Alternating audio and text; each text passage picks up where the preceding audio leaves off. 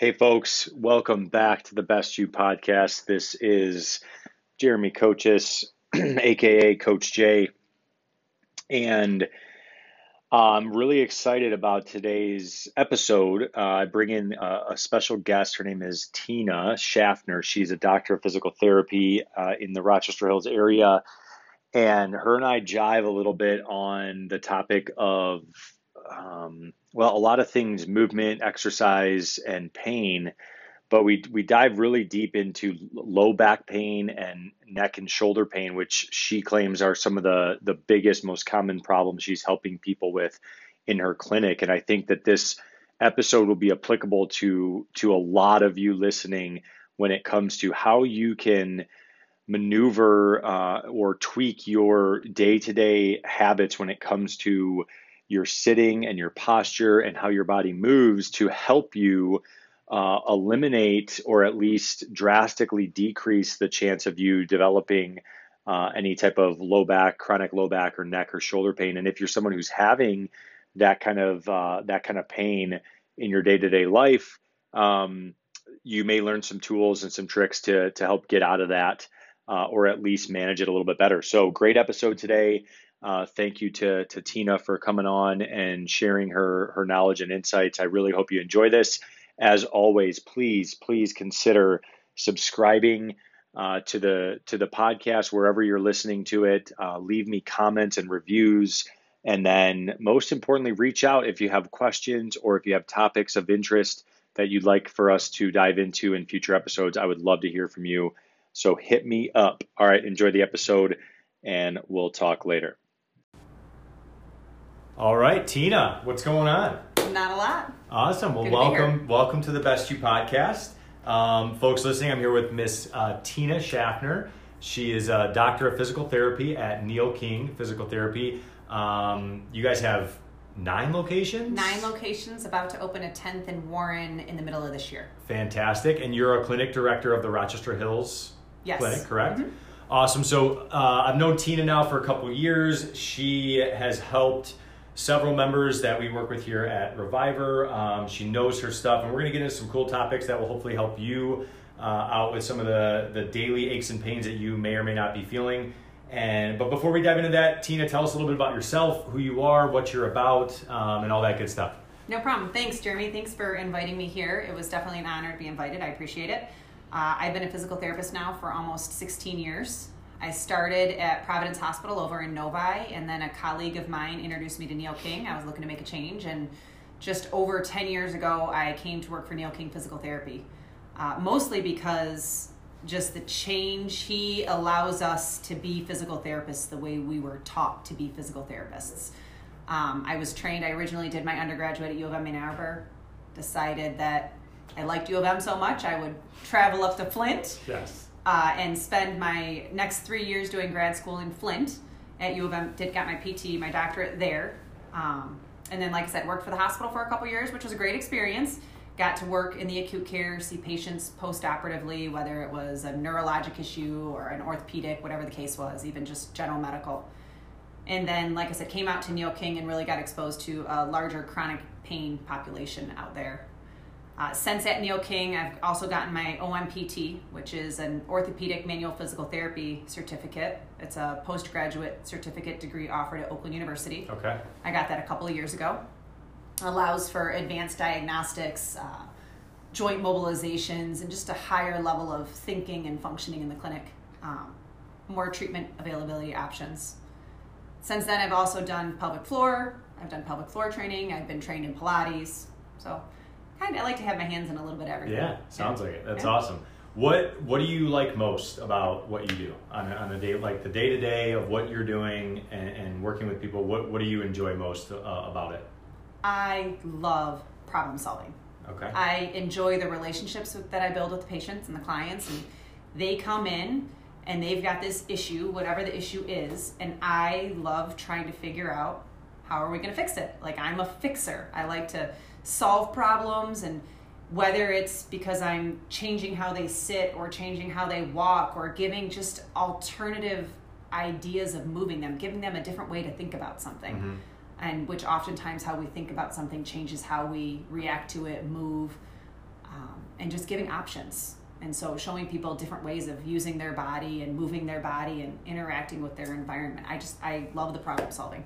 That's awesome. And I think we were talking a little bit about that before we started recording, just about reframing things and how you look at things definitely will impact, you know, how you go about living. And I think one of the biggest things that draws me to you is your dedication call it or just the way that your brain works when helping people that you don't you're not just trying to fix the pain you're trying to look at the causes of the pain and helping people really stay away from ever having to work with you again because you don't and you've said many times in the conversations we've had that you don't want to have long-term care with people you want to fix the problem teach them on how to you know eliminate the problem and then send them on and hopefully they don't have to come back and see you Correct. Yeah. So I uh, commonly will say, you know, my biggest job is to put myself out of business. Yeah. Which is bring patients in who've had problems and then get them back into life better than they were before. Sure.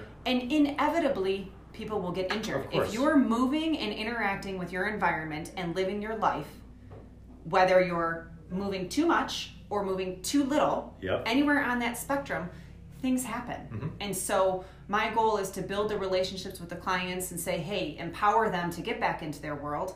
And then when stuff does happen, they think, oh, I can go see Tina. Yeah. And they can come back to the clinic and see me again. And Sure. usually um, the patients come back quicker, which means I move them on quicker. Yeah. Like get them back into the world, you know, free them from the nest a little quicker. Cool.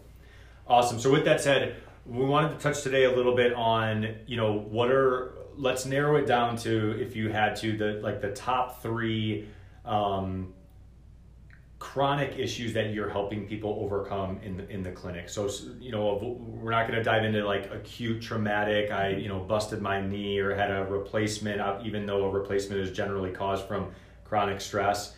Um, but some of the just the, the the common what are the top three common things you're helping people deal with right now and then we'll dive a little bit into each of those and maybe how folks can can prevent themselves from dealing with that so top three most common things you're helping people with right now So top three, if I had to list them, Sure. and two of them kind of go hand in hand. Yep. Actually, all three of them do.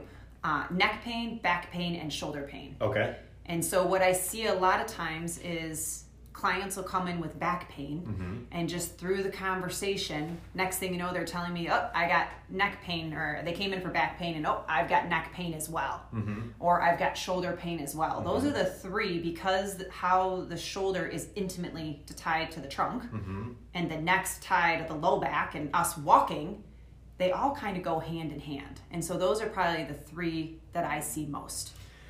if we said so back pain um, what percentage of people when if when they first come in and they talk about their complaint and their complaint is back pain what percent are dealing with low back pain versus like mid or upper back pain Oh gosh, usually if it's low back pain, I would say 90% of them are coming in, and that's a, you know, just a general number. Yes. 90% are com- talking about low back pain. low back so the majority is low back. Majority. I Okay. very rarely see people coming in with upper back pain, so we call that the thoracic spine. Sure. Uh, that part is typically um, lurking in the background, meaning they've got low back pain, but they have a very stiff upper back. And so people aren't even aware of what's going in on in that part of their back that Yeah. could be contributing to the low back Sure. pain or the neck pain. But I mean, most of what I see, it's probably more of 60% back pain and low back pain and 40% neck pain. okay But upper back pain, that's people, Not very often. No, no, Okay. not very often. Now, so let's let's let's narrow in on low back pain for now. Okay. And let's say, you know, of the population that you're helping with that, what are some of the common after you do some investigation, what are some of the common causes that you're finding that people are doing in their daily lives that are causing them to experience the low back pain that they have? We sit way too much. Okay. So whether we're sitting driving to work, Mm-hmm. I hear the commutes are a lot longer. We're sitting at our desks all day. We're sitting in meetings. Um, a lot of times it's just a lot of sitting, and then that results in, quite frankly, our hips getting tight, Okay. and the hips don't move well. It results in the front of our abdomen, you know, the abdominal muscles and the hip flexors getting really tight and tense and bound up just from, you know, that static position all day long. Okay. And so That those are the biggest things I see. And then what happens is they go from their car, they go from their work, and they may go to their exercise programming, and without enough warm up or without enough awareness of the hip tension that's been caused all day long, maybe they don't pay enough attention to freeing that up and they go right into their exercise programming and then they may or may not run into a problem. Or they sit in the car, then they sit at work, and then they go home and they, sit. yeah. They sit some more. Yeah. And then on the weekends, it's like, woohoo, I don't have to sit now. So then they try to go out and they garden and and it's you know the weekend warrior of life. They're not necessarily doing the Crazy stuff. crazy stuff. It's just stuff. It's being just active. Yeah, they're they or they try to go out and they shovel, shovel snow, Yeah.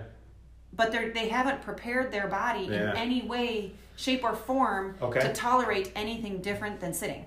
Okay. Fair enough.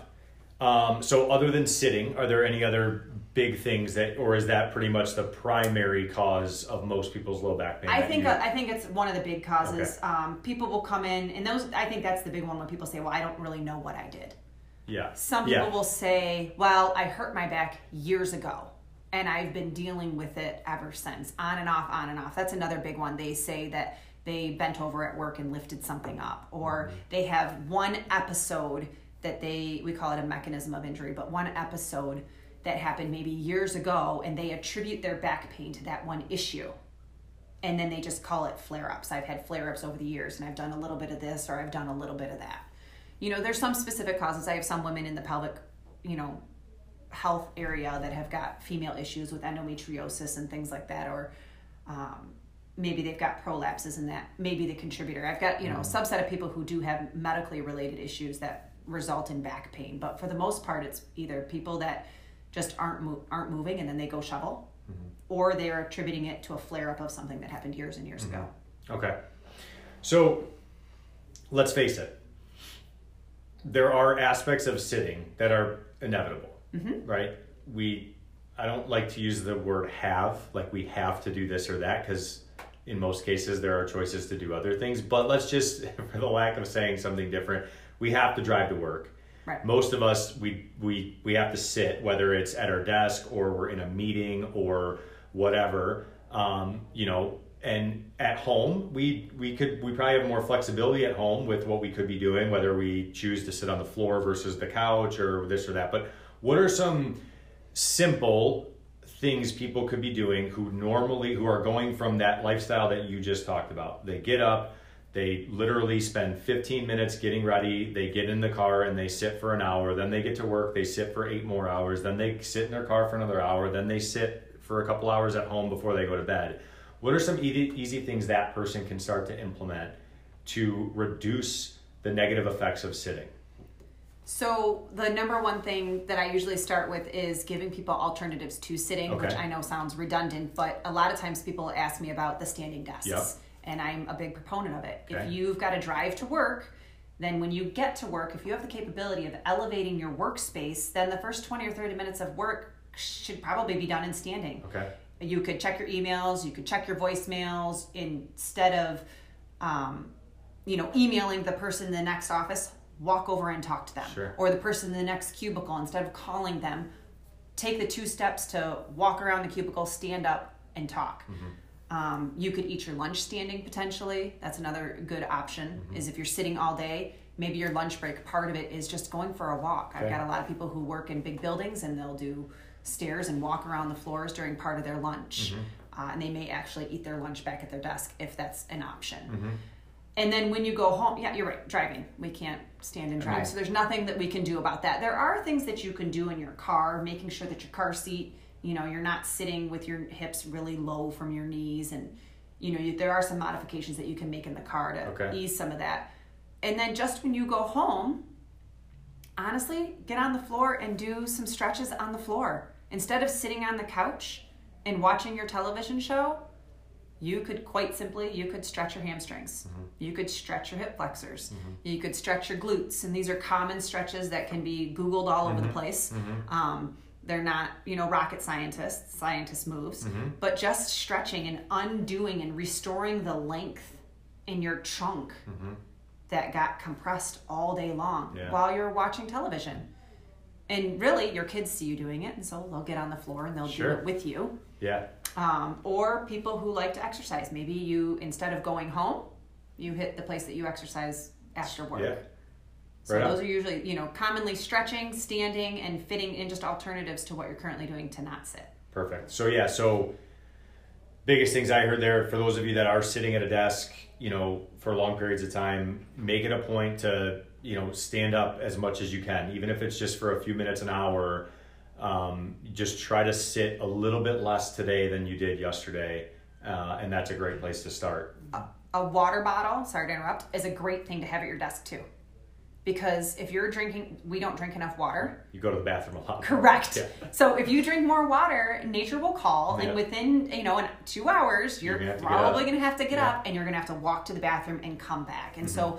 I usually recommend that people keep a 20 ounce water bottle. Mm-hmm. You know, some people like the 60 ounce ones. Well, you don't have to refill those as often. Sure. The 20 ounce water bottle, 20 or 30 ounce water bottle, you drink that Yeah. and then you either have to go to the bathroom or you need to refill your water bottle. Mm-hmm. And those are both intrinsic ways of naturally increasing your movement in the day. Love it. Um, okay, cool. So we talked a little bit about low back pain. I think you bring up, you know, some great points that, you know, I, I do think people are starting to become more and more educated of the negativity of, of sitting as much as we do. Um, but I still don't think enough people are being proactive about getting up more often. So that's that's great to touch on that. So let's let's move up now a little bit more into let's go let's talk about the neck, right? So you mentioned neck pain is definitely another and, and knowing that the neck, shoulder, back, all this is most of the time it's intertwined. Um, but if we're talking about neck, what do you see are some of the biggest causes of the pain that people are dealing with with their everyday neck pain? With the everyday neck pain, it, it does go back to sitting. And For so sure. while you can't, just because you sit all day doesn't mean you have to have neck pain. Yeah. So people who sit a lot, you may in fact get back pain, and I see those tied. How you can take the neck out of the picture, though, is just appropriate seating. So, uh, for example, the most biggest thing I say is turn the recline off your chair.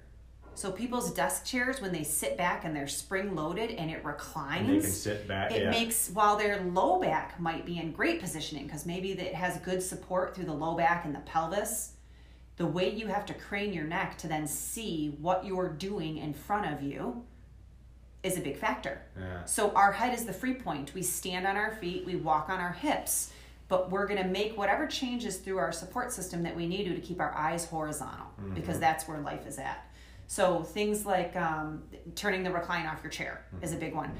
Not using bifocals in front of the computer is another huge one. Uh, typically, bifocals have the reading lens at the bottom of the, the reading portion at the bottom of the lens.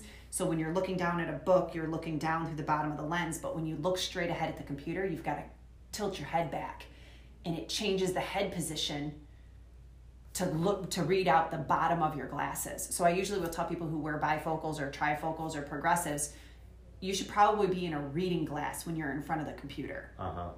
Uh, where you're holding your phone. You hear about text neck. You know, my son's in the car with me all the time, and I will catch out of the side of my his head's hanging from his trunk because he's addressing his phone. And I just reach over and I, I push his head back into the headrest, and he knows that up his elbows come up, and now he uses his arms to hold the phone in front of him Yeah. rather than him bringing his head down to the environment. Sure. And so those those are the big ones there, and um, that I see. Just simple ones. Car seats. That's another one.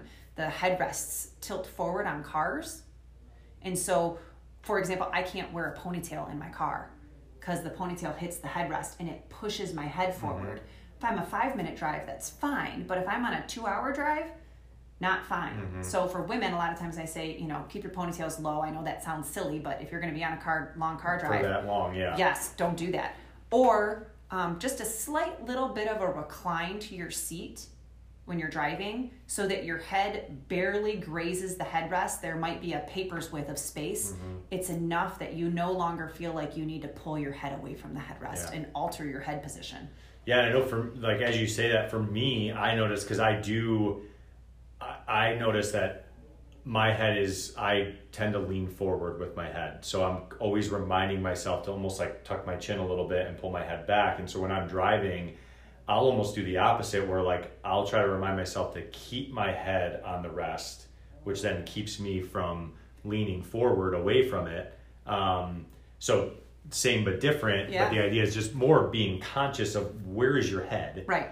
and how is it relating to your shoulders and your back because i think one of the biggest the biggest things is people doing exactly what you said about your son with the phone Right. is we are constantly looking down at our phone or looking down at our computers and that's just putting a ton of stress on the on the neck Right. And whether it's neck or back pain, a lot of times what I describe people is you think of your trunk like a cylinder. And you want to maintain the front, back, and sides of the cylinder fairly symmetrical and mm-hmm. lengthened. So if you're in this slouched posture, all of a sudden your cylinder looks like elbow noodles, mm-hmm. right? Mm-hmm. And your head, once again, is the top of that noodle and it's going to do whatever it needs to do to function in the world. Mm-hmm.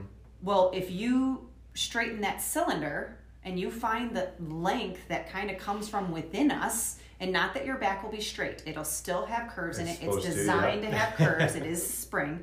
It's designed to be that way, but it's designed to be balanced. And so the soft tissue will be like a like a cylinder.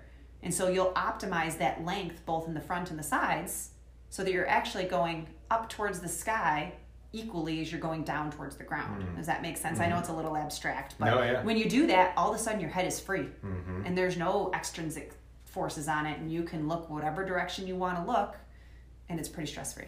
Right on. So to kind of recap that aspect of knowing that sitting is also related a lot to the to the neck pain is if you are sitting, be conscious of what's your chair doing. Try to eliminate the ability to, to lean far back.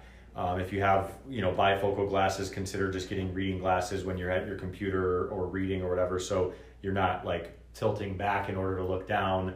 Um, phone use, try to pull the phone up in front of you instead of keeping it down and just tilting your head down. Um, while driving, be conscious of where your headrest is to, to keep your head in a more neutral position. Uh, perfect.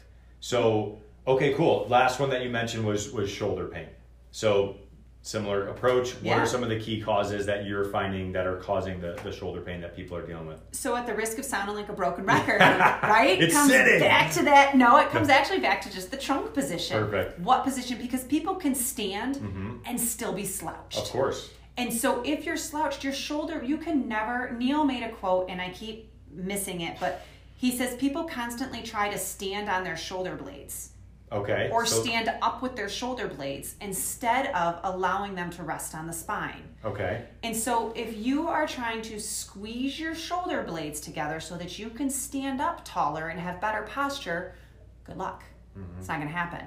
So, you're just going to end up with neck pain, shoulder pain, and whatnot. And so, the goal, once again, like I said, is to kind of optimize that spine position so that the shoulder blades can rest in a more natural, open position so the chest isn't tight.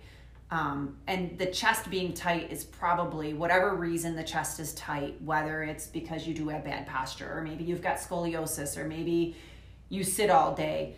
Whatever reason your chest is tight, oftentimes I find that leads to a lengthening or potentially a weakness in the back muscles. Mm-hmm. Because let's be frank, people do push ups and they do pull ups and they do bench press.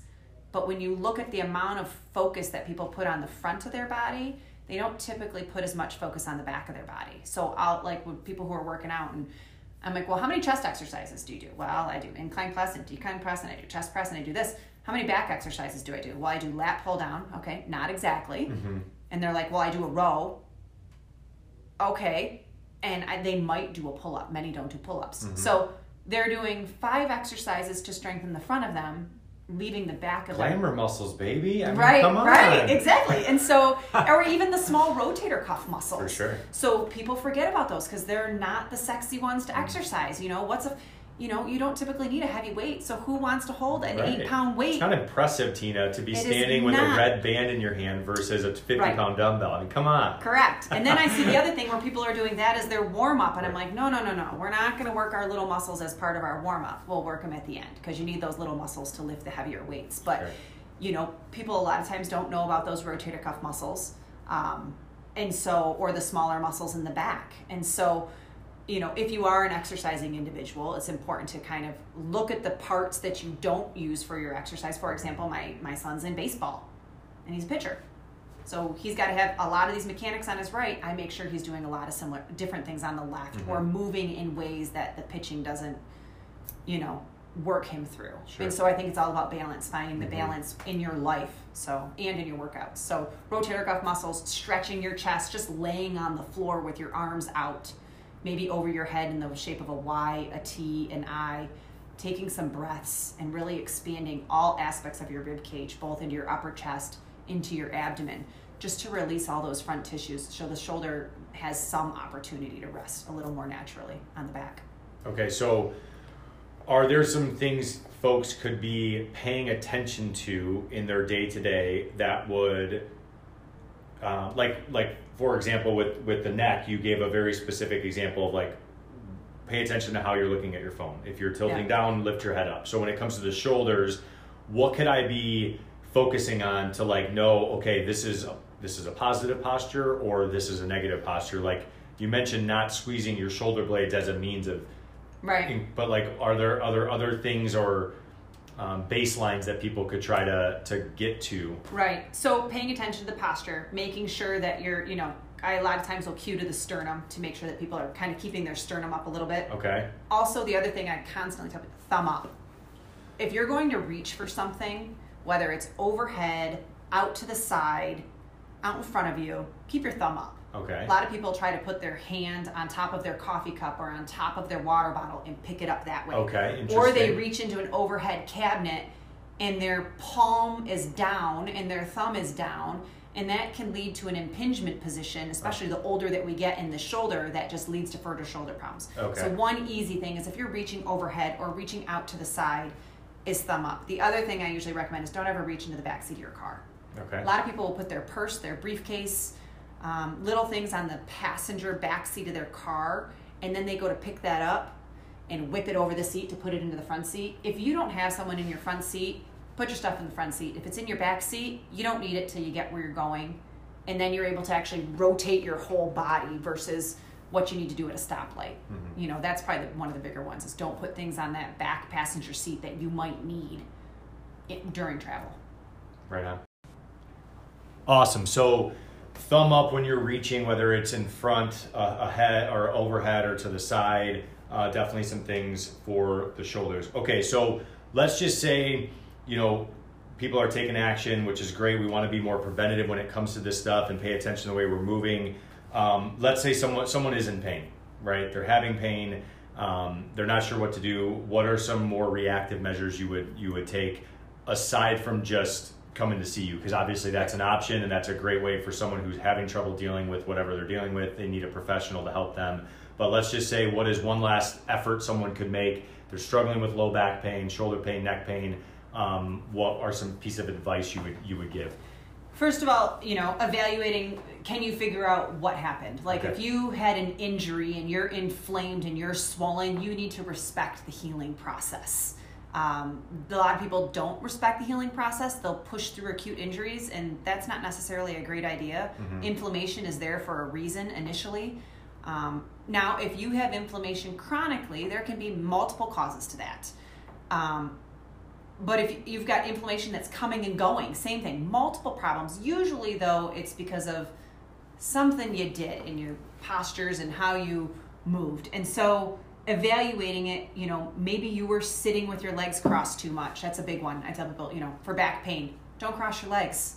Keep your feet flat on the ground. As soon as you cross your legs, it changes the dynamics and how your back has to respond once again to keep your eyes in front of you and how Uh-huh. you react to your environment. So uncrossing your legs with back pain um, or neck pain. That's a, that's a big one.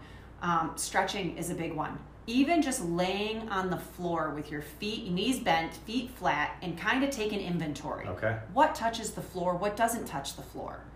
Um, abdominal breathing is a big one that we use at Neil King. Um, it calms the nervous system. We have a, a non-autonomic nervous system that can put us into this fight or flight mode Mhm. and can definitely change how we perceive and how we move. And so, just abdominal breathing can be a big one. Laying on the floor, taking some just in sitting when you are in that pain to get yourself out of that fear mode Mhm. so then you can move smarter and move better. Um, like I think we had said, laying on the floor, just doing some gentle Mhm. stretching, you know, what touches the floor and what doesn't. When you're laying on the floor, your low back should not necessarily touch the floor initially. After you've done some abdominal breathing, yes, you've got those muscles relaxed. It's a good way to relax. Epsom salts baths, if you've got a bathtub. People are moving away from bathtubs in their homes these days. Mm-hmm. Um, so magnesium, you know, if you can take that, talk to your physicians or whoever you talk to, make sure, Sure. it's appropriate with the rest of your daily routines. And then just gentle movement. You know, does it hurt to walk? You know, walking is a big one. Mm-hmm. If just getting back into a walking program to start, let's say you've got low back pain, and if you're, and let's say you're going to your exercise, whatever that routine is, at, and it hurts, like those movements hurt, not a good hurt, a bad hurt. Probably shouldn't be doing it yet. Mhm. And sometimes the injury or the pain can change how you were doing the movement the day before. So if it was an activity that previously was not painful and now it is painful, mm-hmm. you need to use mirrors.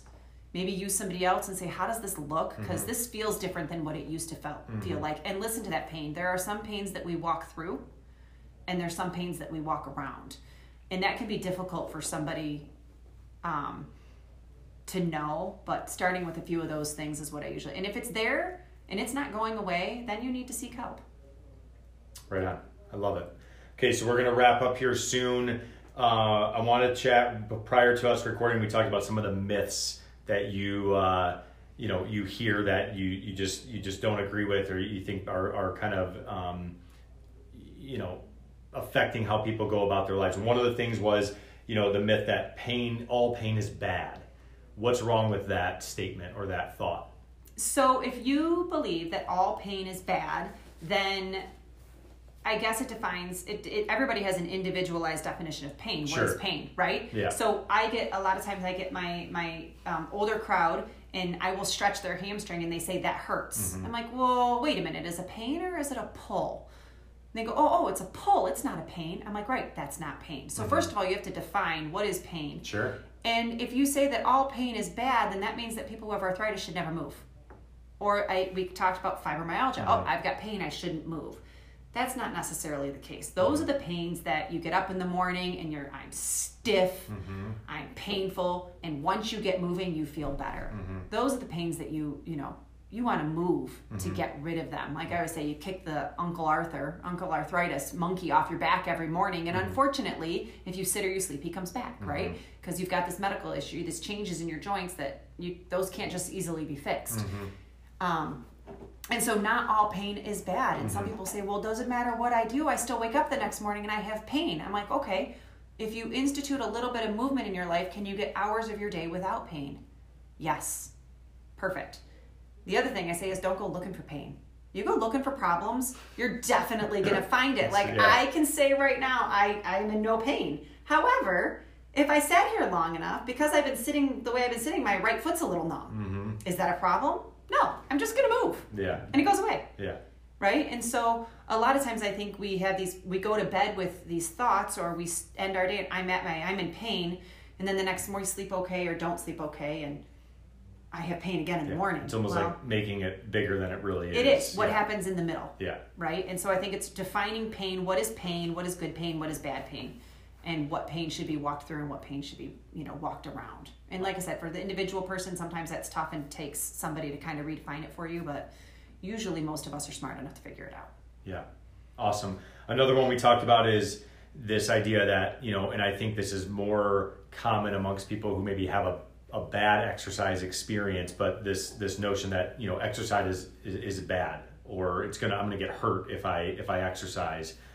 What what are your overlying thoughts on on that notion or when you hear people say that? Um, I think that they have not been choosing activities or exercises or movements that work for them. Mm-hmm. They're not committed to them and they're not committed to doing them well. Mm-hmm. Maybe they started too fast. If you've been doing nothing and then you go and try and do, you know, insanity, mm-hmm. it's going to hurt the next day. It might be a little crazy. Um, and that was just an example Sure, of one of thing. But if you try to go from Anything, zero to yeah, a hundred, yeah.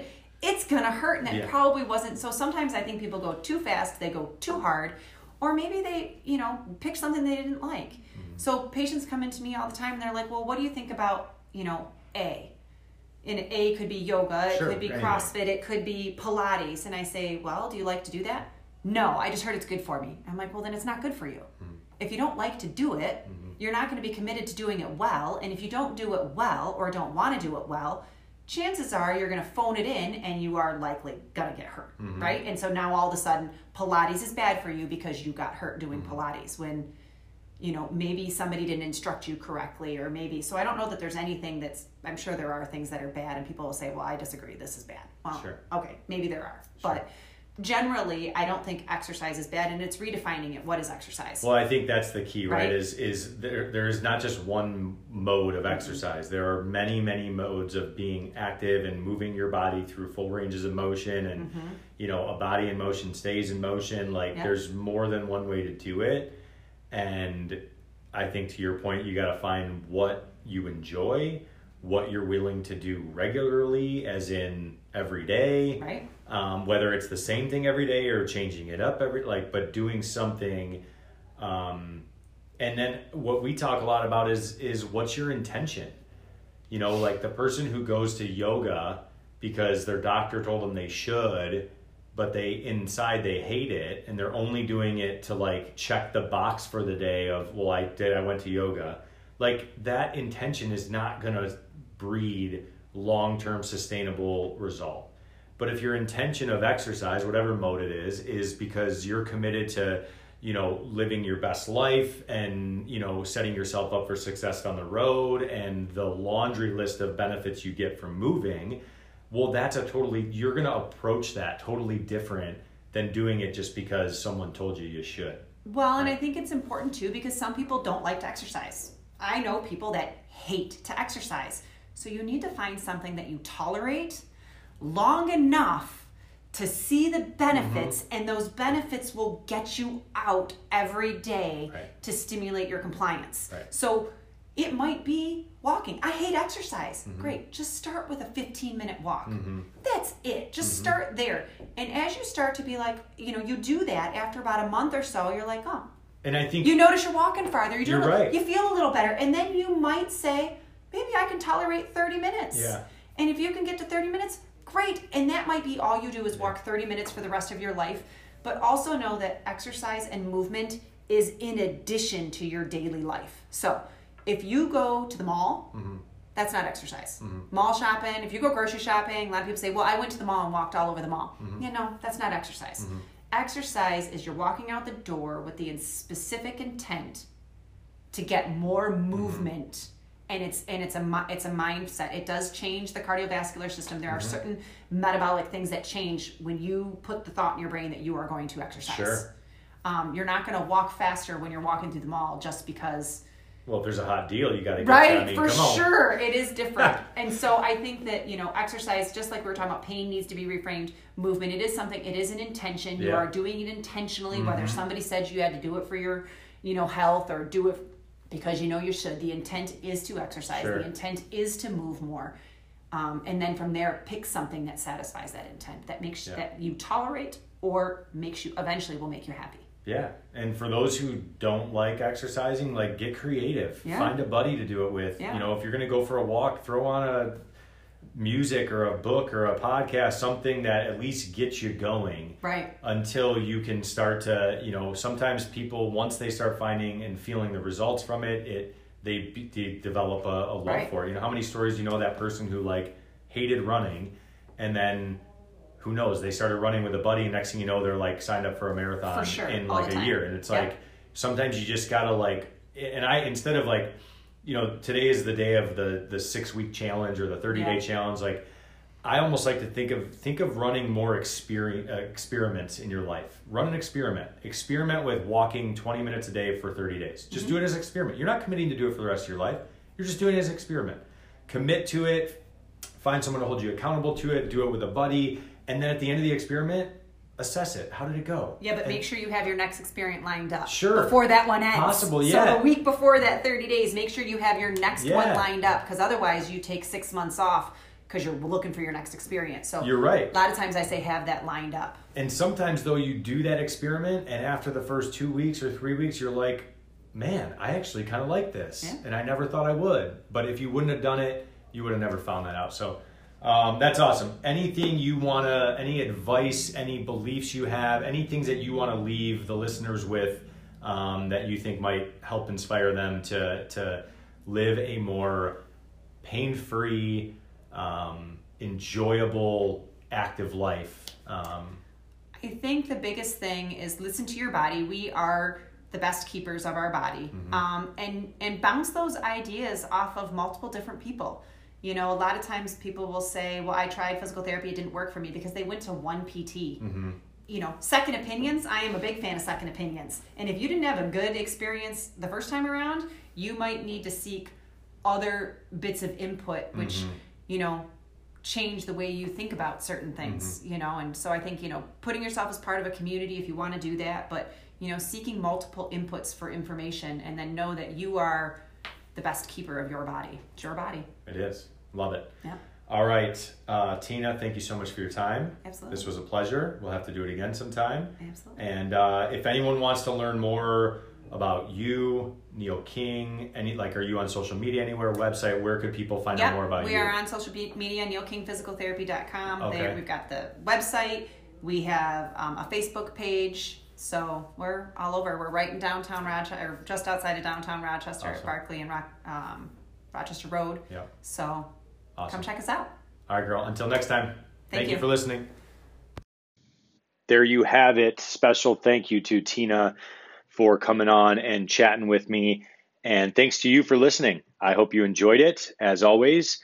And like I said before, please subscribe, share the podcast. I know, I know you have people in your life who would benefit from listening to some, if not all, of these episodes. So please don't be shy. Share it on your social media, um, text it to your friends. Um, I would love and appreciate the support. So until next time, if you have any questions, reach out. You can hit me up on Instagram, coach underscore JJJ, or send me an email, jeremy at crossfitreviver.com. Thank you much.